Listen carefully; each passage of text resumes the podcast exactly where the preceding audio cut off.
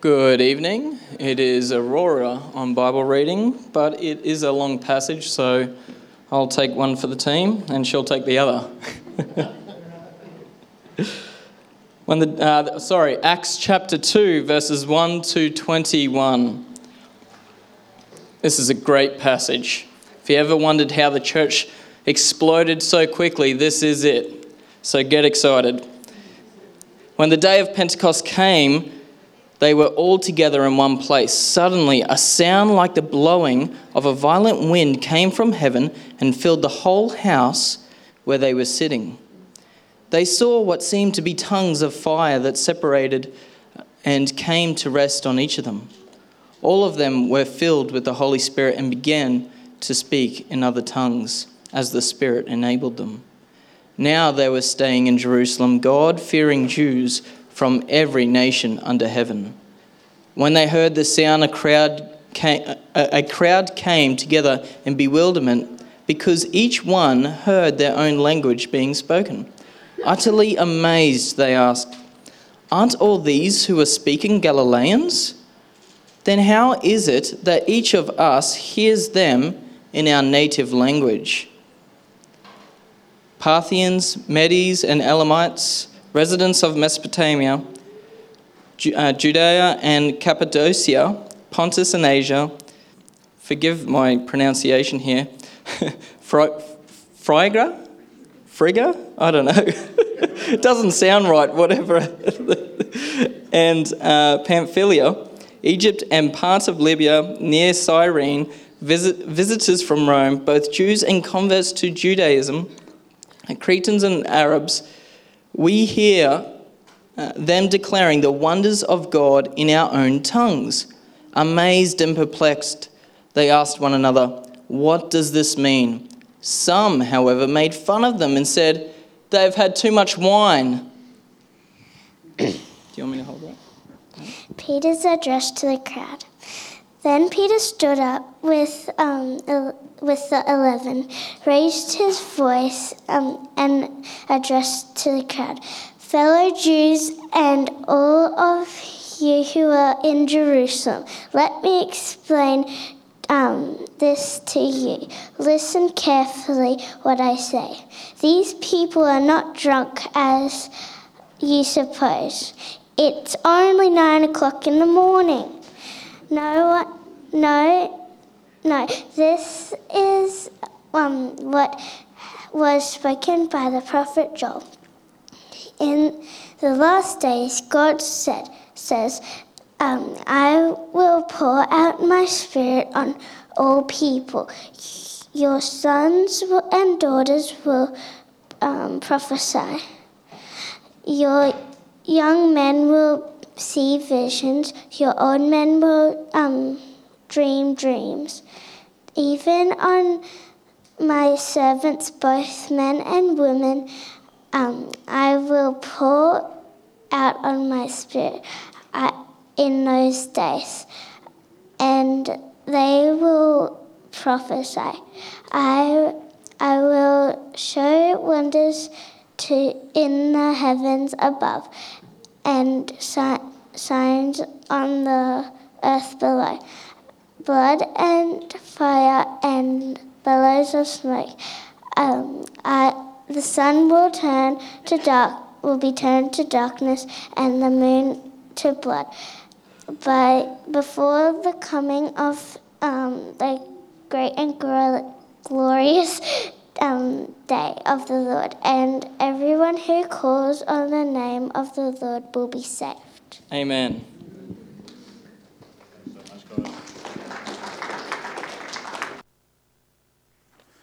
Family Bible readings, perhaps that's something we should look into. That'd be very, very good. Thanks, guys. They both did a great job, and uh, that's why the pastors get members of the congregation to do the reading so that we can dodge all the difficult ones and uh, not have to make all those very difficult pronouncements. Well, guys, first and foremost, I want to thank uh, those of you who were praying for Elena and I and family this week. It has been a very, very difficult week, and um, praise God we're in the house, so uh, that's good. And um, things are now, well, over the next few days, will start looking like a home. But uh, we're very excited and uh, we're very, very thankful for God's richest blessing upon us in providing this house in such a very difficult market. But thank you for praying for us. Uh, the Lord has obviously heard your prayers and blessed us. Part of moving house is obviously things being misplaced. And this week I actually did all my notes uh, longhand and uh, had a number of printouts and things like that. When I sat down to actually type it all up tonight, I don't even know where they are. And uh, so, unfortunately, what I'm giving you this evening is a very abridged version of what it was going to be. And uh, hopefully, we can hear God's voice in the midst of it all and uh, we'll take something away from this. So, let's just pause and pray. Father God, I thank you so much for your presence, for your love that you pour out so us. And Lord, this is an incredibly powerful passage. And I pray, Lord, that your voice will come through for everyone who's gathered here this evening, that they will hear what you have to say to them. That, Lord, we will get a stirring in our hearts where we want the church that they had in Acts. Where, Lord, we will desire Holy Spirit to come in such a real, powerful, palpable way that we're just brought to our knees before you. And, Lord, we are pounding on the gates of heaven because we want more. Lord, let us be that church. Challenge us tonight, I pray. In Jesus' name. Amen. The basic setting for what happened in the passage that we read was that Jesus had told his disciples not to leave Jerusalem until he received the gift that God had promised to them. And so these guys were hanging about. They were told that John had baptized with water, but God, God was going to baptize them very soon with Holy Spirit. And they had no idea what that meant. They had no idea what that was going to look like. So while they were waiting, preparing for what Jesus promised, they came together.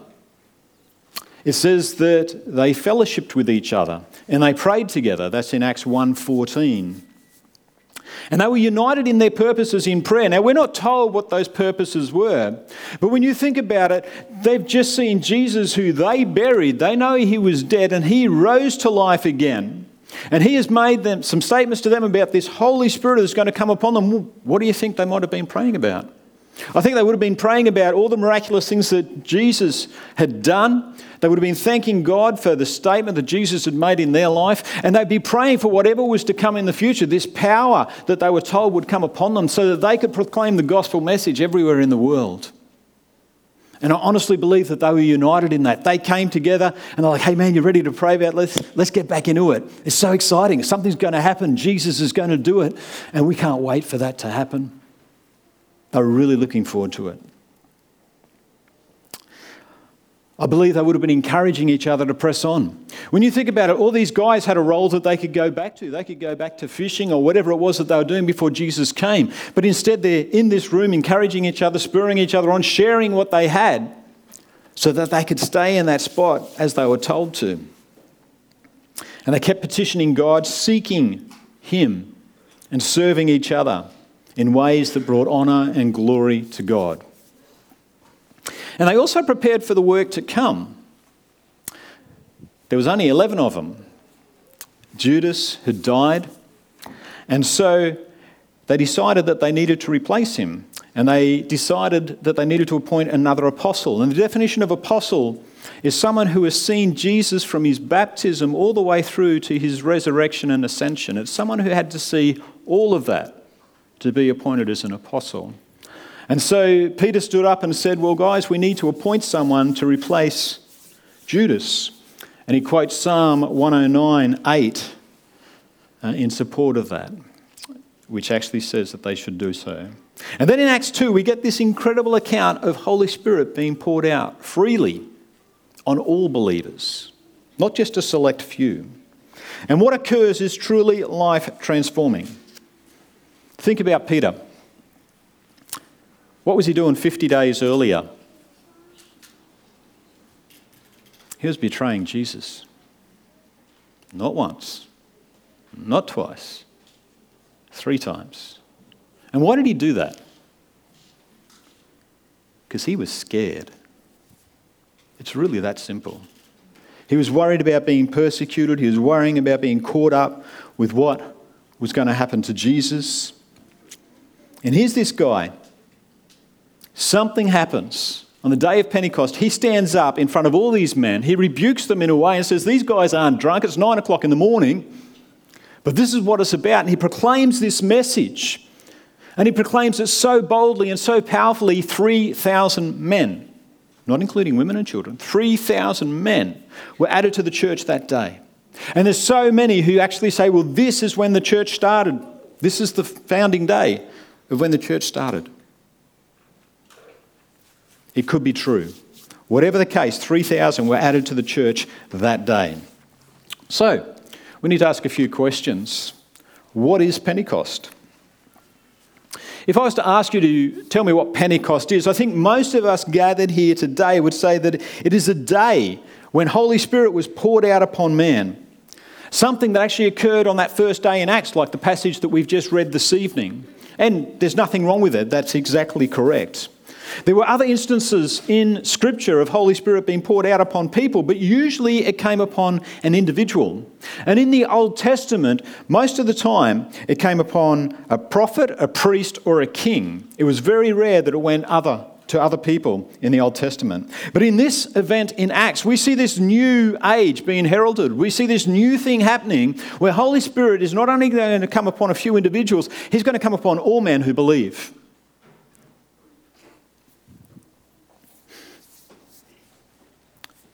And Pentecost was one of three significant feasts that was in the Jewish calendar. There were plenty of others, but these feasts are very significant because in these feasts, every Israelite male who'd been scattered the world over had to return to Jerusalem. They had no choice.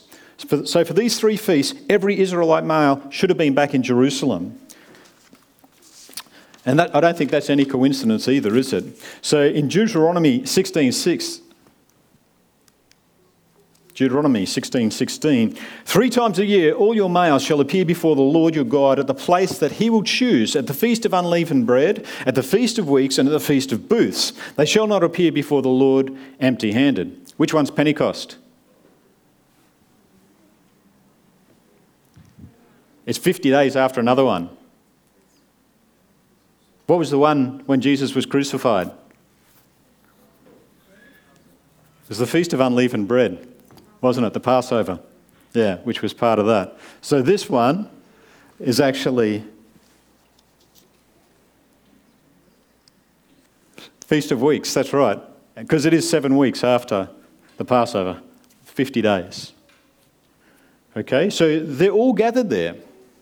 And the Feast of Unleavened Bread, and then 50 days later, the Feast of Weeks, and that's what we know as Pentecost.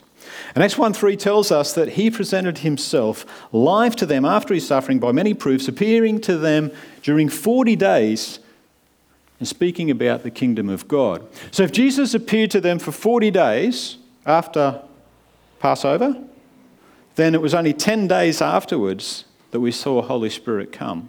So Jesus had been ascended for 10 days when this event occurred. So what actually happened?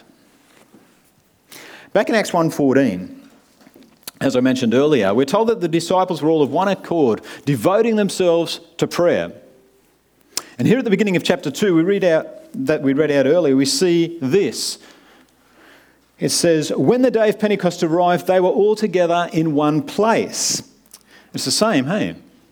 They're doing the same thing as what they were doing earlier. And I believe that they'd gathered together again to pray. They were longing for this gift that Jesus had mentioned to them. They were being faithful and obedient by not leaving Jerusalem, not going back to their jobs or anything like that. They said, We were told to wait. That's exactly what we're going to do. And they are proving their commitment to Jesus in being willing to be obedient and wait. Now, there's some debate as to whether it was the 12 that were in that one room or if it was actually the 120. To be honest, who cares? These people were gathered and they were praying together, and they were all of one accord in the midst of that. The believers, let's call them that, we're not going to give a number. The believers were gathered. And while they were praying in this house, the sound of rushing wind came. Have you ever had that experience? You know, it's this noise. It's, it's, it's who's been in a cyclone? Yeah, it's, it gets pretty noisy. And so these guys have got this sound of rushing wind. And it's not only outside, it actually comes into the room. But guess what? There's no wind. Who'd be freaked out? I think I would. And, the, and, you know, because it's in the room, it just amplifies. It gets louder and louder and louder. And they're like, what is going on here? And then these tongues of fire distribute amongst them and they come down on their heads. And it's like, who's freaking out now? I mean, I haven't got much, but I don't want what's there to be burned away. I mean, seriously, what's going on here? And then this power comes upon them. They, they just have this welling within them. They have to proclaim what they're being told to talk about. And they just start speaking. It's overflowing from them. And they proclaim the mighty works of God. Pretty standard for the apostles, but they're not talking their language. They're talking some other language. And you can imagine what that was like. You imagine if I'm standing up here and I'm speaking Cantonese, wouldn't that be a blessing? Anyway, and, and, you know, so you're speaking another language, and it's like, how's this happening? I, I, I haven't done this, I haven't trained for it, I've never spoken this tongue before. And while you're wondering about that, all these people are gathering. They're gathering because they heard the wind. They're gathering because they can hear the rabble of all your voices and everything like that. And suddenly they're like, hey, wait a tick. I'm hearing these guys speak in my heart language. This is the language I think in. This is my heart language. And they're speaking about the incredible things that God is doing in my language. And I've no doubt that a number of those guys would have had different dialects than that as well. And in the midst of that, they're hearing people proclaiming about God and His incredible works in their individual dialect. Isn't that incredible? And so they come alongside and they're like, what does this mean? Do you remember the other time that tongues were in Scripture? You know, we used to have one language right across the world. And these guys got together and they said, you know what, we're so clever, we're going to build a tower to God. There is no way that we can possibly be stopped. We're going to do this thing. And uh, this is what the three in heaven decided to do. They said, let us come down, let us confuse language. And what happened? I think it was the quickest time a job was over right on the spot. They all separated, went their own way, nothing happened. You know, when Jesus says, I will make all things new, I will create unity, I will bring people back together. How cool is that? On the day of Pentecost, the thing that separated everyone, he flipped it on its head and he brought everyone back together. Because in this case, the language was confused. They couldn't understand each other. The building stopped those bonds and unities broke down altogether. There was this barrier between them. And then when Jesus says, you know what, I'm coming for all men, every tribe, every nation, every tongue, nothing is going to prevent me from reaching those people. And he proves it on the day of Pentecost because who was there? All these young men, all these men who'd gathered from the ends of the earth, who had to be in Jerusalem on that day because that was what they had to do. And they were there and they heard the proclamation of Jesus Christ and the incredible things that God's doing in their own tongue. Jesus is all about renewing and restoring. He's about breaking down barriers. He's about drawing people together. And once, what once caused separation, what did it cause in this case? It caused awe and wonder. These people were like, What does this mean? This is incredible. What's it saying to me individually? And the tongue that is given is a sign to non believers, not believers, as you'll be told. The tongues were given as a sign to non believers. They understood them, they heard the proclamation of God in their own language. And it drew them to the disciples. So, what did they do? How did they respond? Well, part of the crowd did this. They were amazed and they were perplexed and they said to each other, What does this mean? And they were amazed because they'd never experienced anything like this. Here are these Galileans speaking clearly and fluently and excitedly in my native tongue. How does that even work? And that in itself is amazing, but they're not only speaking in a language I can understand, they're speaking about God, the good works that God has done. And when you think about the good works that God has done, they'd be talking about Jesus, the fact that Jesus ascended, the fact that he was raised from the dead, the fact that he died for their sins. So they're talking about what he had done, what he's doing right now, and what he's going to continue to do. But on top of all of this, they're going, why? What's this all mean? But then there was another part of the crowd that said this Ah, they've been filled with wine. It's incredible, hey? And there's people like this even today. Right in front of them is this incredible miracle. And they can't deny that. They can hear the voices as clearly as everyone else. Those guys aren't speaking with a slur, those guys aren't staggering around. This is clearly something that's amazing. But instead of going with that, instead of being drawn to it, instead of being inquisitive, they start mocking. And when people start mocking, what they say when they stop and think about it it usually makes them end up looking pretty silly. As I said, these disciples were speaking fluently, clearly, passionately in another language, and it wasn't because they were drunk. If that was the case, I'd learn as many languages as I could. When I took my Greek exam, maybe I should have got drunk or something. Would have done a lot better. But it's totally illogical, isn't it? It just doesn't make sense. But the thing is, if you don't want to believe in God, if you want to push back against that, what option do you have? You've got to make up some stupid story in order to justify not accepting what's before you. But then Peter gets up to speak. What language did Peter speak when he got up? English. English? Is that like Australian or Kiwi? Uh, definitely Australian. I read it. Swe- uh, oh, good, good. Pete gets up to speak, and I mean, who knows what he said? I don't think it matters. I think what matters is what the people heard, because it seems like they all heard it. Another miracle. And, and I'm like, what, what is going on in the midst of this? This is absolutely amazing. It must be a work of God, eh? But anyway, whatever language he spoke, I'll leave that up to you. And all these people who were gathered from the ends of the earth, they're intrigued and they're standing before Peter and they're hearing this message. They want to know what's going on. And Peter starts telling the naysayers, you know what? You're wrong. It's too early in the morning. These people aren't drunk. I mean, listen to them. Seriously. There's no way that that's going to happen. And he says, you, you guys know from Scripture. And then he quotes Joel. He says, This is what we were told was going to happen. This is the way God is going to work his plan out. This is how he's going to bring you back into relationship with him. And then he goes on and tells them the rest of the points about the, this man, Jesus of Nazareth. He says, He is the Son of God. You crucified him, you killed him, but God raised him up. You better repent and get baptized. Repent, baptized. Repent, baptized.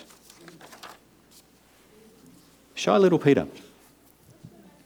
Peter, who betrayed Jesus because he was scared, stood up in front of a crowd, could have been six, 7,000 people, we don't know. It was 3,000 men that came to faith, it was possibly a lot more.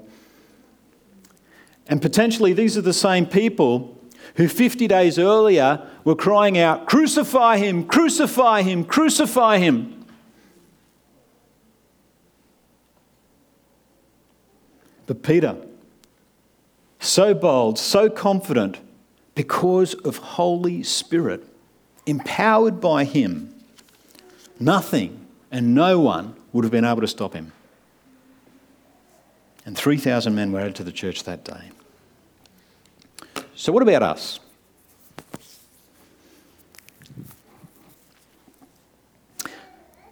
The same Holy Spirit that was poured out back, sorry, the same Holy Spirit that was poured out on the disciples back on that day at Pentecost is the same Holy Spirit that's poured out on us when we accept Jesus Christ as our Lord and Saviour. Do you believe that? Amen? Okay. The same Holy Spirit that was poured out on the disciples that day has been poured out on men and to give us comfort, encourage us, empower us, and guide us to proclaim the message that God entrusted to us. Do you believe that? Few less believe that. The same Holy Spirit that added 3,000 men to that church that day is continuing to build the church today. Do you believe that? Amen. Let me ask you one more question. No, that's not true. I'm going to ask you a lot more. Do you want Holy Spirit to do again the work that he did back in the day on Pentecost? Yeah? Nod your heads. I'm not getting a lot of yeses verbally. Yeah, okay, so we've got a fair chunk of the church that really do actually want that. We have to commit to a few things if we want that to happen. Not only in Scripture, but in history, every outpouring of Holy Spirit, every revival, if that's what you want to call it, has commenced when people got on their knees.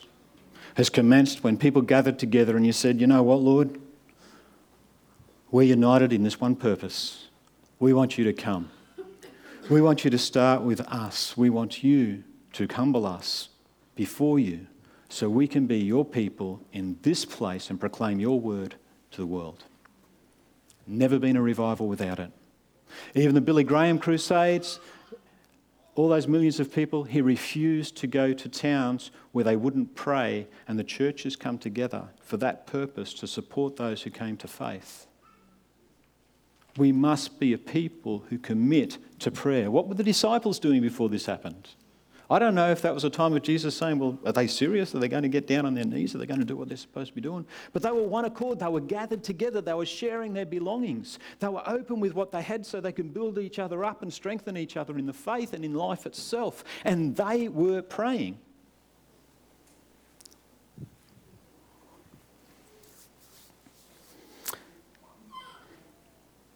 I want to share with you.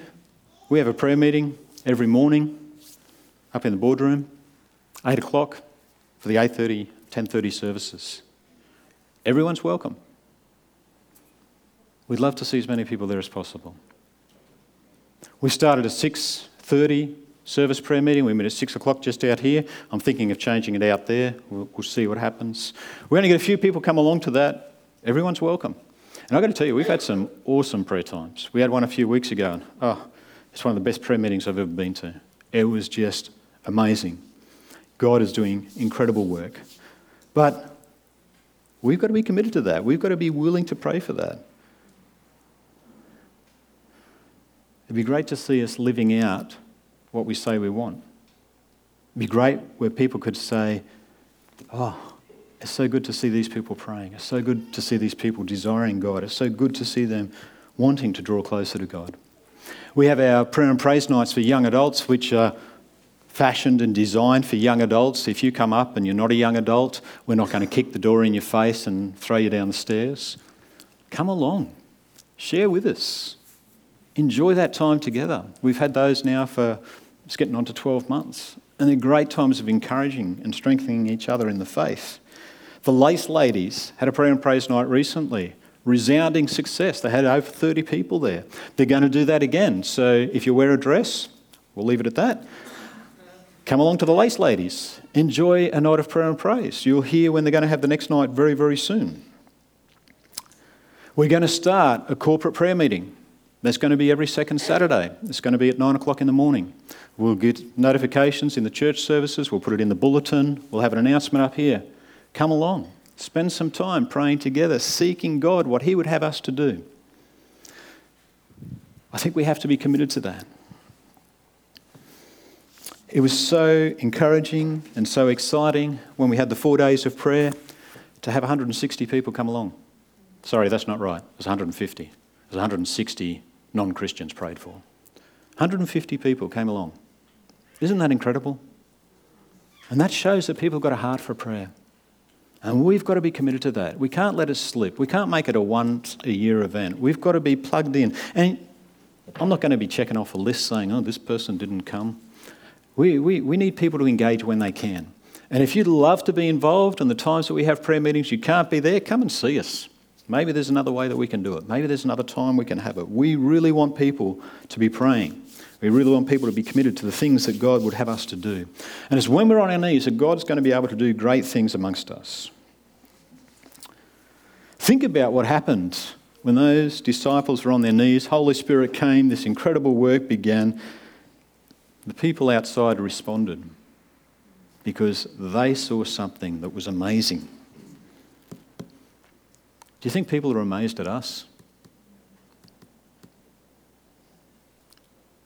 A little bit. We got some good things happening here. Kids Club's incredible. I, I, I haven't been involved.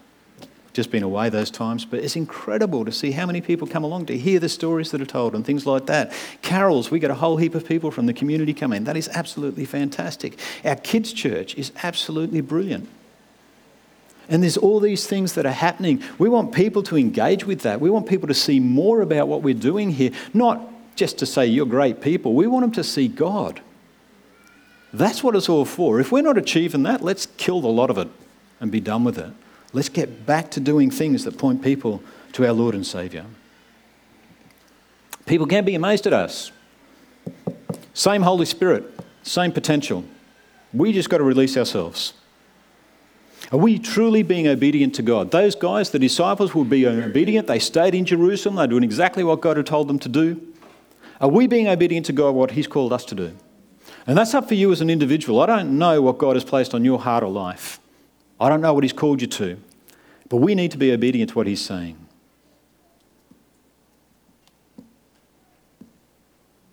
When we think back to that day when Peter got up and proclaimed the message of Jesus, what did he call people to do? He called them to be to repent and be baptized. I might have said that once or twice tonight. We have this attitude where baptism comes down the track. Baptism is a step of obedience to God in response to giving your life to the Lord Jesus Christ. If you haven't been baptized, please pray to God. Ask Him to show you the truth because you believe you get baptized. That's the way it works. And I would love to baptize as many people as possible. I don't have to do it, just seeing people baptized. I love it. And it's just a step of obedience. You know, there's no holy water, there's no getting to a certain point in your Christian walk, there's no special call to be baptized. You believe, you get baptized. It's really that simple. So it's a step of obedience. And it's not an obedience to Charlie. You're not doing it because I said to get baptized. Don't worry about this, this is fine. Yeah, yeah, that's good. At least we've got one down the front. you, you go to churches, I, I, used to go to a lot of little churches when I was in Gladstone, long before I was a pastor, and you'd preach in Agnes Water, uh, the, the church there, and you'd have like seven kids just crawling across the stage in front, everything like that. They were never disruptive, they were just having fun. So, yeah, don't worry about the kids. It's fantastic. It's good to have kids in our church. Amen. Amen. All right. So, believe, get baptized. Also, Think about God's timing. You know, we can pray and petition. We can't give up. Everything is in God's timing. We are before Him and He makes the decision in the end. Think about what happened when the day of Pentecost occurred, when Holy Spirit came. It was perfect timing. And I don't know if the disciples, you know, it's 10 days down the track, nothing's actually happened, but this is the perfect time for the gospel message to go from Jerusalem and explode out to the rest of the world because gathered there are all these people from the ends of the earth. Those 3,000 were people who had a different dialect and a different language by the sounds of it to local Jerusalem. And they were taking the gospel message back to where they came from. That was God's perfect timing. And so we need to wait upon the Lord. We need to believe that He's called us to a thing, and we just keep praying and keep praying until He answers it in His time. Think of all the heroes in the Bible who were given these great promises and never saw it themselves. They looked forward to it in faith. And God delivered. If He says it, He'll do it. And there's one thing more we need to be aware of the naysayers. There are people who are going to say, You don't need to do that. Don't go down that path. Don't get too serious about church and faith and stuff. They're naysayers. Don't listen to them. They're not on the side of God. It's really that simple. And you need to do what God is calling you to do. You need to listen to God. And those people who are saying things like that, I want to know who they are. I'm sure the other pastors and the leaders will want to know who they are because they're not doing godly things. We have some work to do. And I'd really like to start tonight we are a people who should have hearts that want to please God. We should want to gather together to pray. We want to pray that God breaks all the chains, anything that holds us back, anything that's binding His people. we should pray that He humbles us. We should pray that He humbles the pastors, including Charlie. We should pray that He calls us to a new season, a season with Him, where Holy Spirit is given full access to each of our lives, where we open ourselves fully to Him. And Holy Spirit can then come and work powerfully in, through, and around us. So we should pray that He breaks us so that we repent, that we turn away from our wrongdoing, and that we're released then to do His work, the work that He's always planned for us to do. And then the fruit of the Spirit, we won't even have to ask whether it's been manifested in people's lives. We'll see it. And we will be praising God for the progress that people are making with Him. We'll be encouraging and strengthening each other in the faith. And we will gather more and more and more, and we'll continue to tell good news stories about what God is doing. We'll be encouraging each other and spurring each other on in the faith. So I'm calling the worship team up. I'd like them to come up right now, and uh, you can get ready to play the last song. I'm not praying, I'm not closing the service in prayer, because I'm going to come down here, and after these guys do this last song, I'm going to turn a couple of these chairs around, and I'm going to be sitting there. And I want you to come down and I want us to pray. And I don't care how many come. If I'm on my own, so be it. But if you genuinely want this, if you want that church to be this church, let's gather for prayer after the service. Thank you.